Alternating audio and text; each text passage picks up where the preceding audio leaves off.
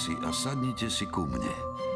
Započúvajte sa do slov štyroch mužov. Do slov, ktoré práve oni pred mnohými storočiami zapísali do štyroch kníh, ktoré sa nazývajú Evanjeliá, čo v preklade znamená dobrá zvesť. A oprávnene, lebo práve tieto knihy sa stali pre milióny ľudí dobrou zvesťou pre ich životy. Zapísali v nich svoje svedectvo o narodení, živote a smrti Ježiša Krista, ktorý na túto zem priniesol nový zákon. Zákon lásky a odpustenia. Započúvajte sa do slov štyroch evanjelistov. Ja sa volám Ján. Ja Matúš. Ja som Lukáš. A ja Marek. Som naozaj poctený, že budem robiť aspoň na chvíľu spoločníka takým vzácnym ľuďom, ktorí zásadne ovplyvnili a zmenili náš svet. Najskôr otvoríme knihu Evanjelistu Jána. Tvojím symbolom je orol. Lebo môj duch vždy lietal vysoko na nebi a načúval som slovám Pána, ktoré mi šepkali anjeli. A zamýšľal sa nad nimi po celý svoj život. Tak je to aj v úvode tvojho evanjelia, v ktorom sugestívne opisuješ počiatok celého sveta. Na počiatku bolo slovo a slovo bolo u Boha a to slovo bolo Boh.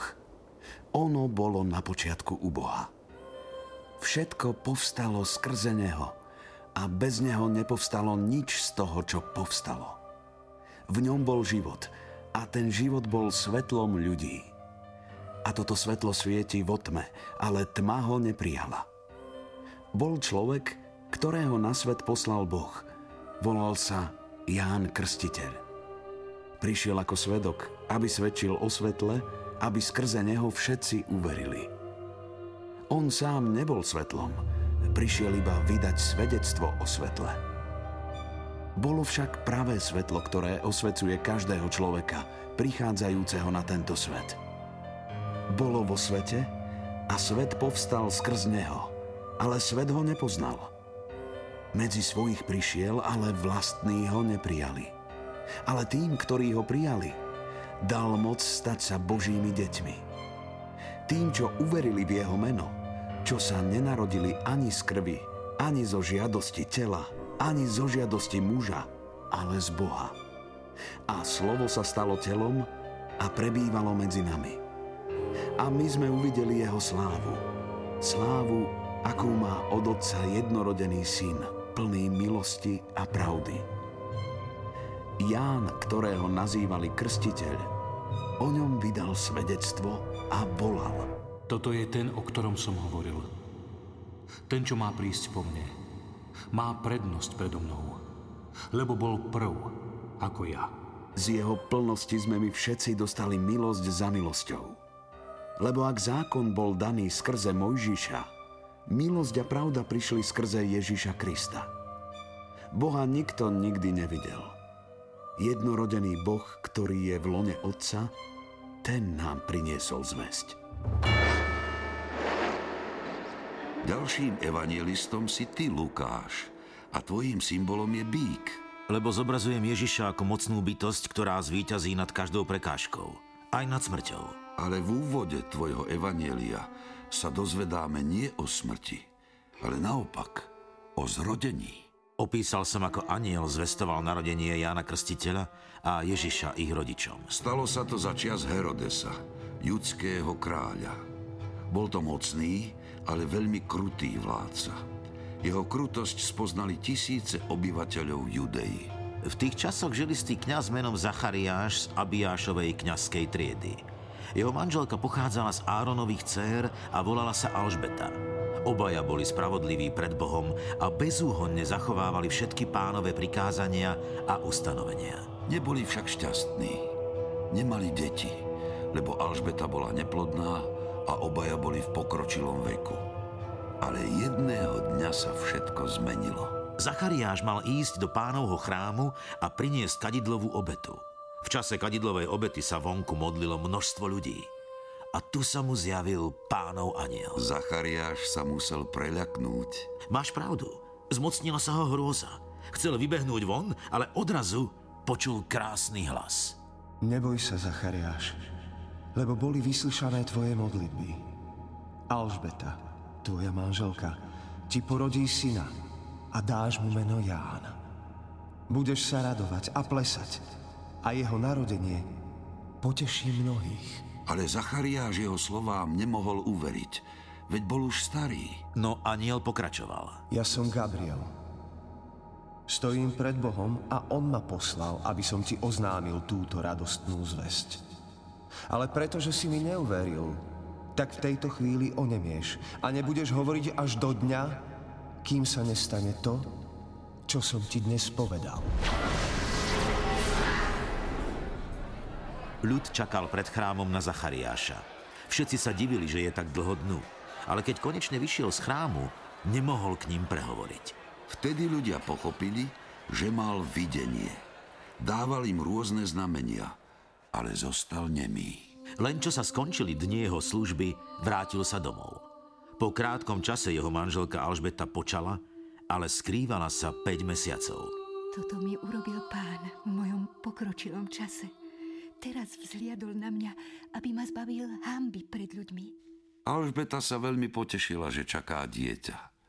Ak ste v tých rokoch nemali deti, všetci si mysleli, že je to veľmi zlé znamenie. Kto nemá deti, toho určite Boh nemiluje. Ale anjel Gabriel pokračoval vo svojej dobrej zvesti, v ktorej oznamoval narodenie ďalšieho dieťaťa. V šiestom mesiaci poslal Boh anjela Gabriela do galilejského mesta, ktoré sa volá Nazaret, k panne zasnúbenej mužovi z rodu Dávidovho, menom Jozef. A meno panny bolo Mária. Zdrav nás, milosti plná, Pán s tebou. Mária sa nad jeho slovami zarazila a rozmýšľala, čo znamená takýto pozdrav. Neboj sa, Mária, našla si milosť u Pána. Počneš a porodíš syna a dáš mu meno Ježiš. On bude veľký a bude sa volať synom Najvyššieho. Pán Boh mu dá trón jeho otca Dávida. Na veky bude kráľovať nad Jakubovým rodom a jeho kráľovstvu nebude konca.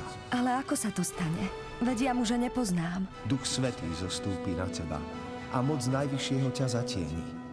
A preto aj dieťa bude sa volať svätým, lebo on bude Boží syn. Aj Alžbeta, tvoja príbuzná, počala syna v starobe. Áno, musí byť naozaj veľmi šťastná. Veď už nik neveril, že ešte môže mať dieťa. A už je v šiestom mesiaci. A hovorili o nej, že je neplodná. Lebo Bohu nič nie je nemožné. Hľa, som služobnica Pána. Nech sa mi teda stane podľa tvojho slova.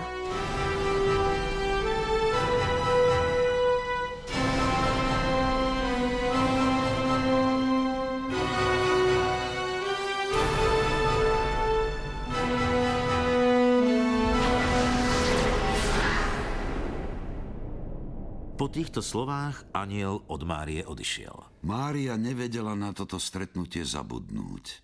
Uverila Bohu a stále nad slovami neobyčajného návštevníka premýšľala. Preto sa rozhodla, že navštívi svoju príbuznú Alžbetu a bude jej niekoľko mesiacov pomáhať. Práve v tých dňoch sa Mária vydala na cestu a ponáhľala sa do istého judského mesta v hornatom kraji. Vošla do Zachariášovho domu a pozdravila Alžbetu. Len čo Alžbeta začula Máriin pozdrav, dieťa v jej lone sa zachvelo a Alžbetu naplnil Duch Svätý. Mária, požehnaná si medzi ženami a požehnaný je plod tvojho života. Čím som si zaslúžila, že matka môjho Pána prichádza ku mne? Lebo len čo zaznel tvoj pozdrav v mojich ušiach, radosťou sa zachvelo dieťa v mojom lone. A blahoslavená je tá, ktorá uverila, že sa splní, čo jej povedal Pán. Milá Alžbeta, veď aj teba požehnal Pán. A ja verím jeho posolstvu. A preto velebí moja duša Pána a môj duch jasá v Bohu, mojom Spasiteľovi, lebo vzhliadol na poníženosť svojej služobnice. Hľa, od tejto chvíle blahoslaviť ma budú všetky pokolenia, lebo veľké veci mi urobil ten, ktorý je mocný a sväté je jeho meno a jeho milosrdenstvo z pokolenia na pokolenie je s tými, čo sa ho boja. Mária zostala pri Alžbete asi tri mesiace a potom sa vrátila domov do Nazaretu. Potom nadišiel čas, aby prišiel na tento svet Ján, ktorý bude krstiť synov Izraela. Bol posledným prorokom starého zákona, ale už otváral dvere do nového sveta. Alžbete nadišiel čas pôrodu a porodila syna. Keď susedia a príbuzní počuli, že jej pán prejavil také veľké milosrdenstvo, radovali sa s ňou. Ale vtedy sa stalo niečo veľmi zvláštne. Opäť si to do svojho evanjelia zapísal ty, Lukáš. Na ôsmy deň prišli chlapca obrezať a podľa starého zvyku mu po otcovi chceli dať meno Zachariáš.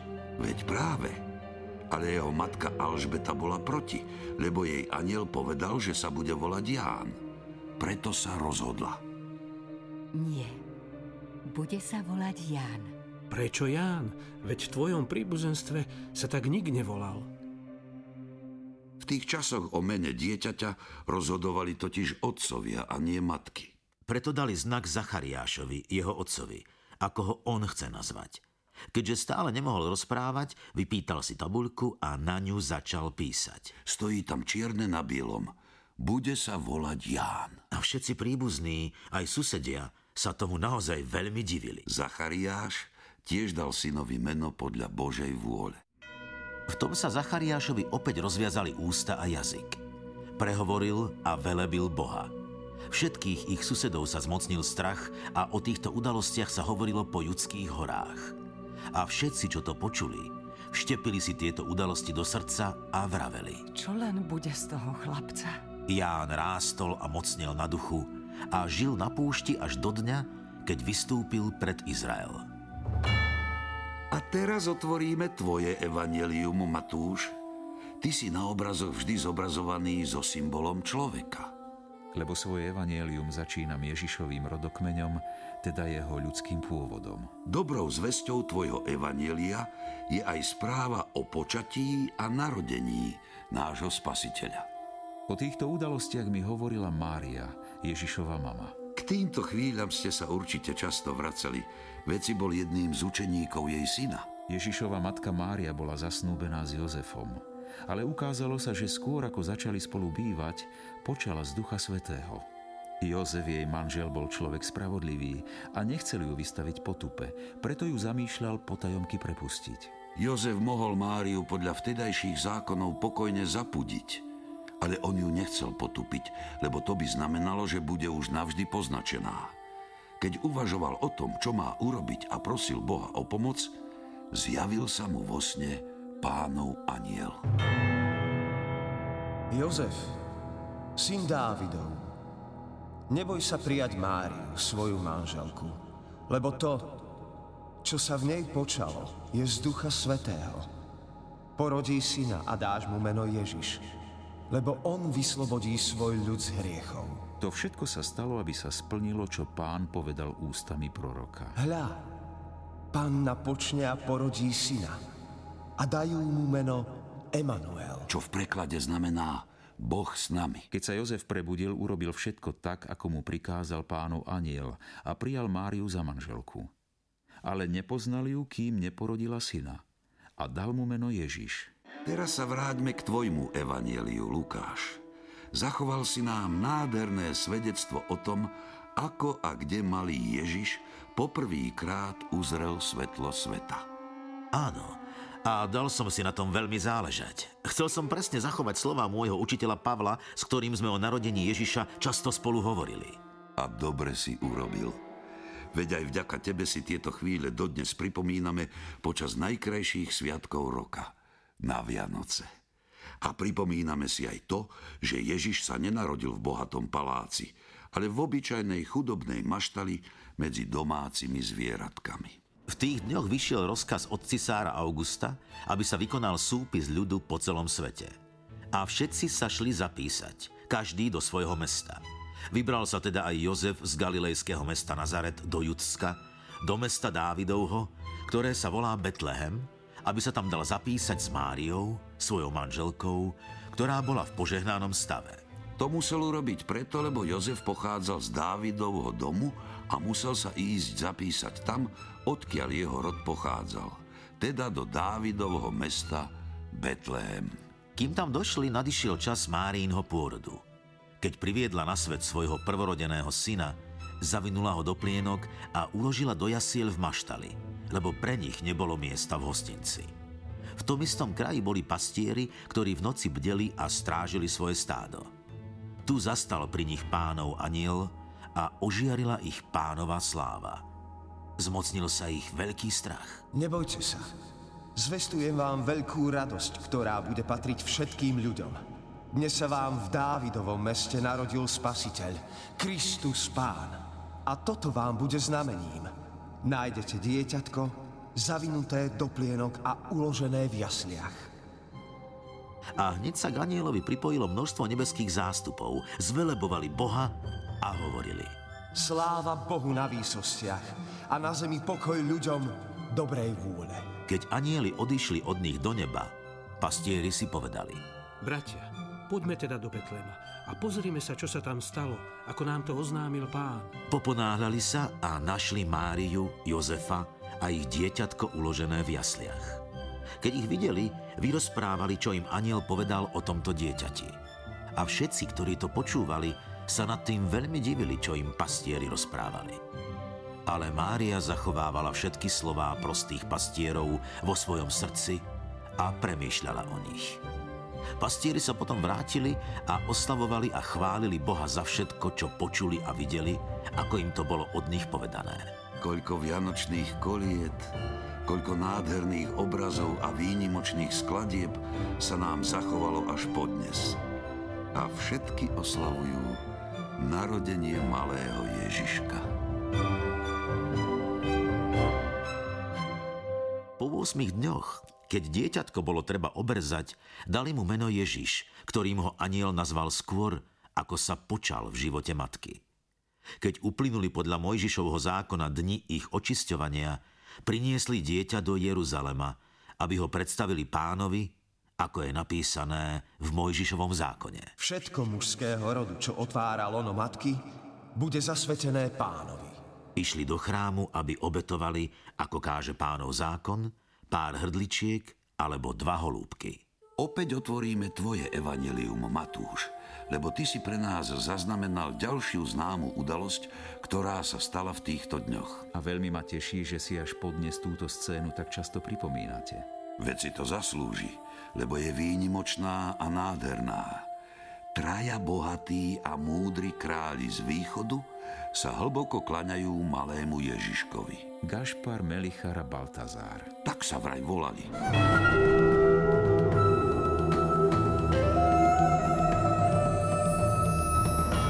Keď sa za čias kráľa Herodesa v judskom Betleheme narodil Ježiš, prišli do Jeruzalemu mudrci od východu a všade sa pýtali, kde nájdu novonarodeného židovského kráľa. Videli totiž ďaleko na východe na nebi jeho hviezdu a prišli sa mu pokloniť.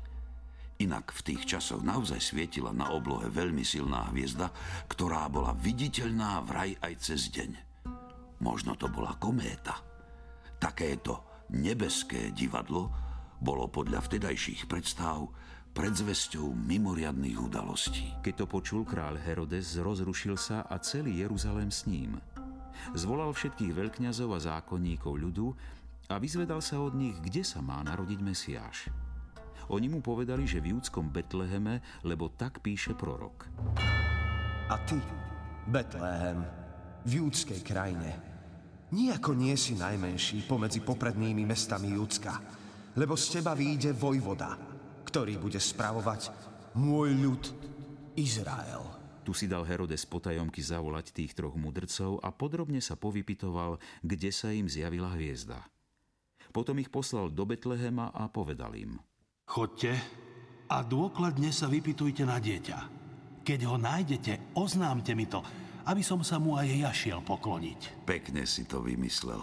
Herodes bol známy nielen svojou prešibanosťou, ale aj krutosťou. Chcel troch múdrcov oklamať. Vôbec sa nechcel novému kráľovi Izraela pokloniť. Chcel malého Ježiška zabiť. Bál sa budúceho kráľa. Bál sa, že by mohol stratiť svoj trón. Traja králi Herodesa vypočuli, poklonili sa mu, poďakovali a odišli hľadať budúceho vládcu.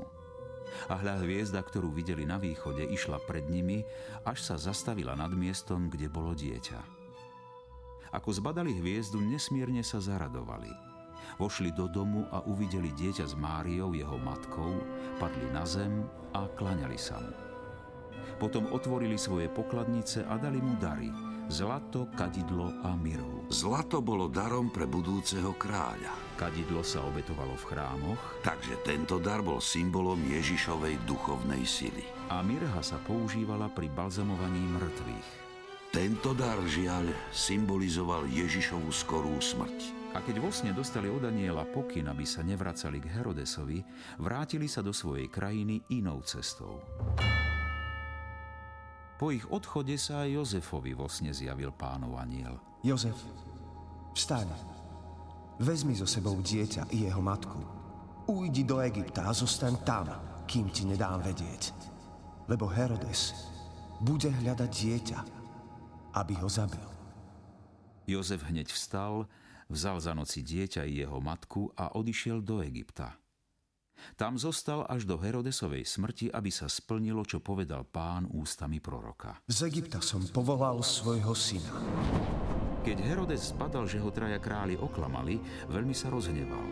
Vydal rozkaz, aby v Betleheme a v jeho okolí vojaci povraždili všetkých chlapcov do dvoch rokov. Vtedy sa splnilo, čo povedal prorok Jeremiáš. Bolo počuť nárek a veľké kvílenie. Ráchel oplakávala svoje deti a odmietla útechu, lebo už ich niet. Herodes sa musel veľmi báť o svoju moc, keď dokázal vykonať niečo také strašné. Zavraždiť neviniatka. Ale nepomohlo mu to. Veru? Aj tak prišiel o svoj trón, keď si po neho prišla tá najmocnejšia vládkyňa. Smrť.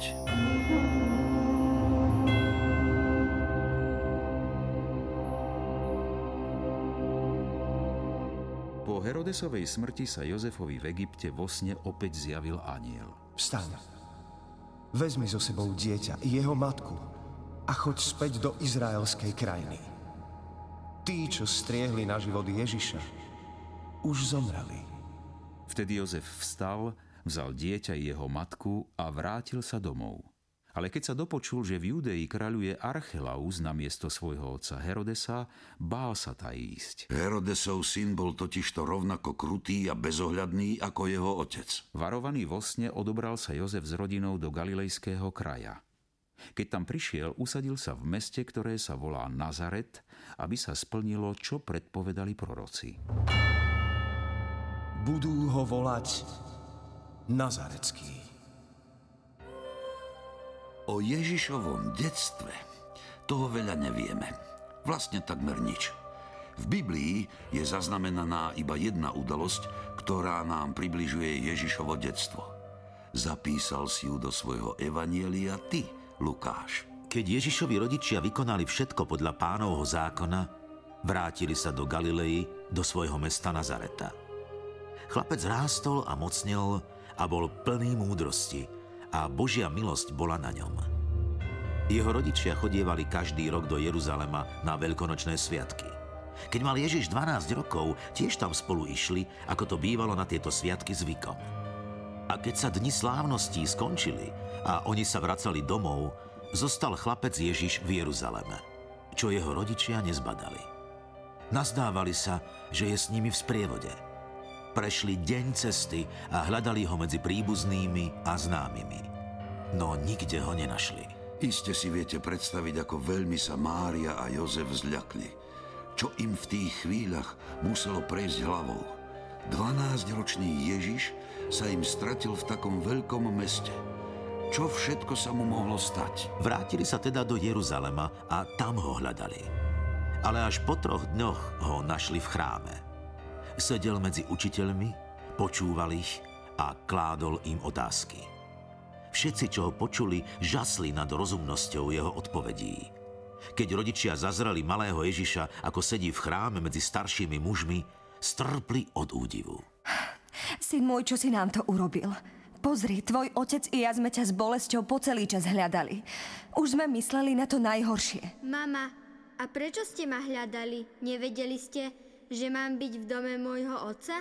Ale oni nepochopili slová, ktoré im hovoril. Malý Ježiš im aj takto naznačil, že jeho otcom je ten, čo býva v chráme, teda Boh. Potom sa s nimi vrátil do Nazareta a bol im poslušný. A jeho matka zachovávala všetky slová, ktoré počula, a všetky skutky, ktoré videla, vo svojom srdci. A Ježiš sa zmáhal v múdrosti, veku a v obľube u Boha i u ľudí. V Biblii sa o dospievaní Ježiša nič nedozvieme. Stretneme sa s ním až po dlhom období v čase, keď už bol dospelý. Podľa všetkého spolu so svojím otcom Jozefom pracoval v jeho stolárskej dielni. Ježiš mal tridsať rokov, keď sa s ním stretneme opäť v tvojom evanjeliu, Lukáš. V tom čase sa po celej židovskej krajine začal ozývať čoraz silnejšie varovný hlas Jána Krstiteľa. Ja, Lukáš, som zapísal, ako v pätnástom roku vlády cisára Tibéria, keď Poncius Pilát spravoval Judeu a Herodes bol tetrarchom v Galilei, za veľkňazov Annáša a Kajfáša zaznel na púšti Boží hlas nad Jánom, synom Zachariáša. Chodil po celom okolí Jordánu a hlásal krst pokánia na odpustenie hriechov, ako je napísané v knihe proroka Izajáša. Hlas volajúceho v púšti. Pripravte cestu Pánovi, vyrovnajte mu chodníky. Každá dolina sa vyplní a každý vrch a kopec sa zníži. Čo je krivé, bude priame. Čo je hrboľaté, bude cestou hladkou. A každé telo uvidí Božiu spásu. Ale zástupom, čo prichádzali k nemu k rieke Jordán, aby sa dali pokrstiť, Ján hovoril veľmi tvrdé slová. Hadie plemeno, kto vám ukázal, ako uniknúť nastávajúcemu hnevu? Prinášajte teda ovocie, ktoré je hodné pokánia, a nepokúšajte sa nahovárať si, naším otcom je Abrahám, lebo vravím vám, Boh môže Abrahámovi vzbudiť deti aj z týchto kameňov. Sekera je už priložená na korene stromov. A každý strom, ktorý neprináša dobré ovocie, vytnú a hodia do ohňa. Ján, povedz nám, čo teda máme robiť, aby sme boli spasení?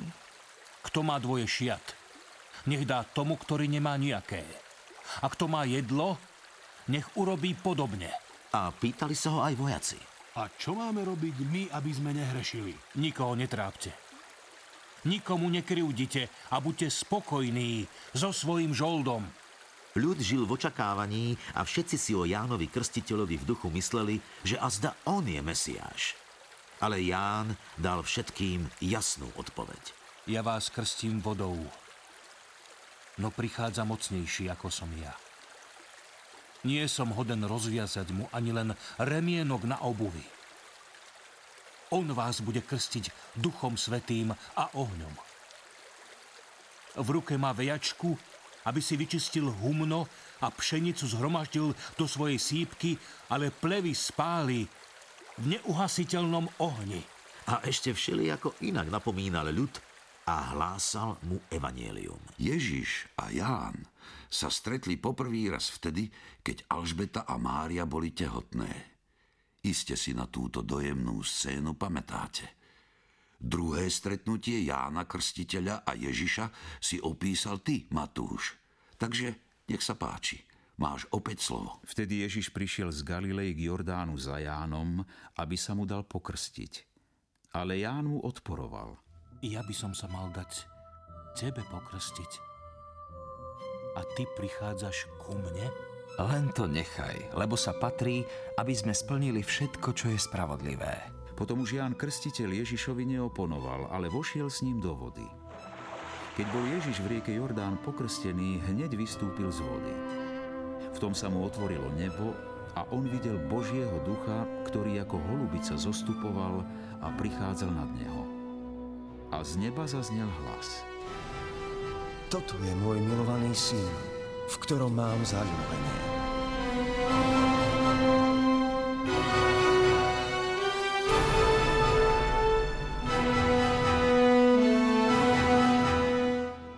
niekoľkých dňoch prišla Ježišova prvá ťažká skúška. Pokúšal ho ten najväčší zvodca na tomto svete. Potom duch vyviedol Ježiša na púšť, aby ho diabol pokúšal. A keď sa štyridsať dní a štyridsať nocí Ježiš postil, napokon vyhladol. Tu pristúpil k nemu pokušiteľ. Ak si Boží syn, povedz, kde sa z týchto kameňov stanú chleby. Odstúp odo mňa. Nevie, že je napísané, nie len z chleba žije človek, ale z každého slova, ktoré vychádza z Božích úst. Potom ho diabol vzal do svätého mesta, postavil ho na vrchol chrámu a šepkal mu. Ak si Boží syn, vrni sa doň, veď je napísané. Svojim anjelom dá príkaz o tebe. A oni ťa vezmú na ruky, aby si si neudrel ani nohu o kameň.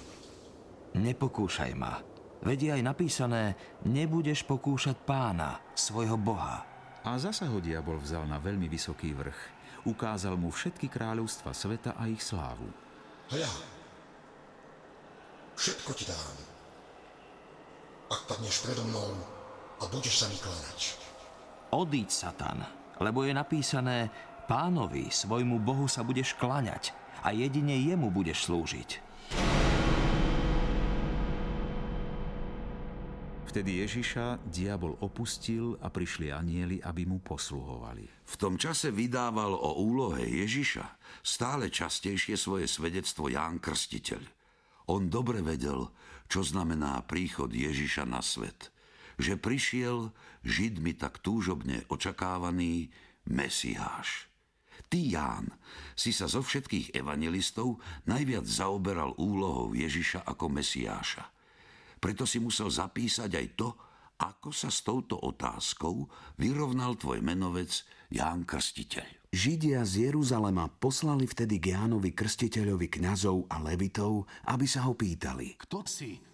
Povedz nám to, aby sme mohli dať odpoveď tým, čo nás sem poslali. Čo ty sám hovoríš o sebe? Ja nie som Mesiáš. Nie, ani Eliáš nie som. Nie som ani prorokom. Kto som? Ja som hlas volajúceho na púšti, ktorý má urobiť to, čo predpovedal prorok Izajáš. Veď on vám odkázal, vyrovnajte cestu Pánovi. Prečo teda krstíš, keď nie si Mesiáš, ani Eliáš, ani prorok? Kto ti dal na to právo? Ja krstím vodou. Medzi vami ale stojí ten, ktorého ešte nepoznáte. On prichádza po mne a ja nie som hoden rozviazať mu ani len remienok na obuvi. To sa stalo v Betánii za Jordánom, kde Ján krstil. Keď na druhý deň videl, ako k nemu prichádza Ježiš, zvolal. Hľa, Boží baránok, ktorý sníma hriechy sveta. Toto je ten, o ktorom som hovoril. Po mne prichádza muž, ktorý je predo mnou, lebo bol prv ako ja. Ani ja som ho nepoznal. Ale preto som prišiel a krstím vodou, aby sa on stal známym Izraelu. Videl som ducha, ktorý ako holubica zostupoval z neba a spočinul na ňom. Ani ja som ho nepoznal, ale ten, čo ma poslal krstiť vodou, mi povedal. Na koho uvidíš zostupovať ducha a spočinúť na ňom, to je ten, čo krstí Duchom Svätým. A ja som to videl a vydávam svedectvo, že toto je Boží syn.